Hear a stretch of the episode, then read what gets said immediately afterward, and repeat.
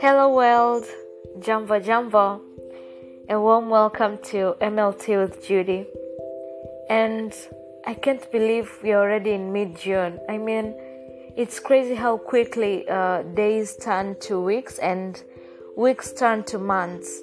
It's just so fast. And through it all, we gotta be thankful to the Almighty for giving us the gift of life and strength we need to face each day as it comes. It's indeed a blessing. So today, I'm going to share with you a certain story that someone shared with me recently. I really love hearing stories, and that's why I usually take note of them and think of sharing with with you because uh, it's through these real life stories and experiences that we learn. The story is about uh, this one married couple. Let's call them the OJs. Um, so they went to, to church on one particular day. The day was cool. Everyone seemed to be happy and present.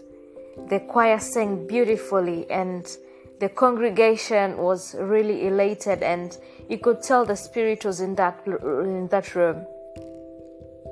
So, before the sermon started, the pastor ushered everyone to kneel down and bow their heads for a word of prayer.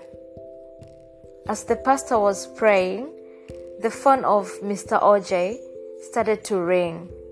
Unfortunately, he forgot to silence his phone, so the ringtone echoed throughout the church and somehow distracted the congregation. The prayer ended and Everyone was turning to see the person whose phone was ringing during that quiet time. And this left Mr. OJ very uncomfortable throughout the sermon. His wife couldn't hide her disappointed face. She felt embarrassed by what just happened.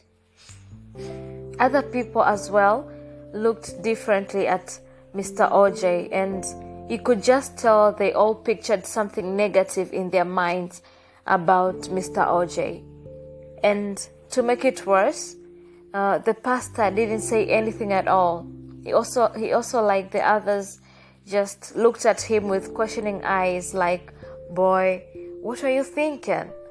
you know, you know what I mean.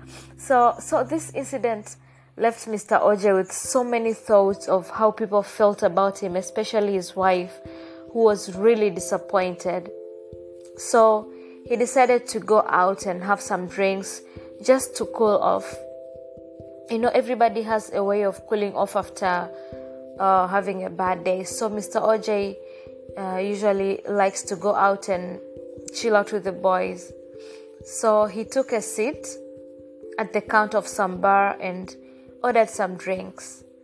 The bar was kind of full of people and everyone was drinking their night out.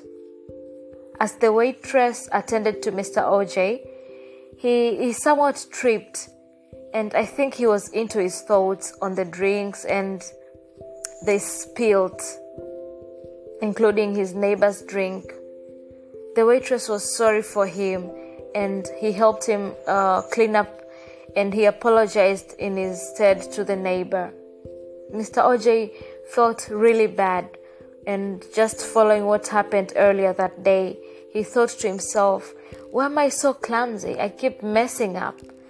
And as he was thinking, the other people who were near him told him it was okay and that that's normal and they, they didn't make a big deal out of it, but rather showed him that it was okay. People trip and mess up sometimes. It's just part of life. The manager who watched the whole scenario was really moved by the reaction of the other customers and he offered free drinks to Mr. OJ and the neighbor. So Mr. OJ was really amazed at the people's attitude that day and he learned a very valuable lesson that sometimes the environment which ought to comfort and console you when in distress can turn out to be toxic and the environment which you least expect to get comforted may surprise you and turn out to be very comforting and consoling. And such is life. We live and we learn with each experience. And it's just crazy how some things happen, really. The religious institutions, for instance, I believe they are a place where everyone should feel at home. No judgment, but comfort and peace. But it's so sad that most of them are places where everyone is so judgmental and so much into people's business. It's so bad that they have lost the real meaning, and that's really sad. And my key point here is let us learn to grace others more. Give them room of understanding and just let them be human, just like how our Heavenly Father graces us each passing day. We should always not be so quick to point fingers to people because we really don't know their story. And even if we know their story, who are we to judge them anyway? The holy books tell us to let God do the judging because He is our Almighty Father and knows how to deal with each person's flaws. It's not in our position at all to judge people. And uh, even if we may think we have good reasons for judging them, it's not in our position to judge them. In fact, studies have shown that unnecessary judgment increases levels of stress and it increases also levels of anxiety and feelings of depression. So, beloved ones, let us learn how to be patient with people, reserve our judgments. And that's it for today, fellas. I hope each one of us has learned something from that story. We could learn a lot from the story, even from the wife, the way being disappointed instead of uh, comforting and consoling her husband. There are a lot of lessons that we can learn from that story, and I believe each one of us can take the lessons to heart and practice uh, practice them as we navigate through life. Thanks again for your time. Have a lovely weekend. Till next time.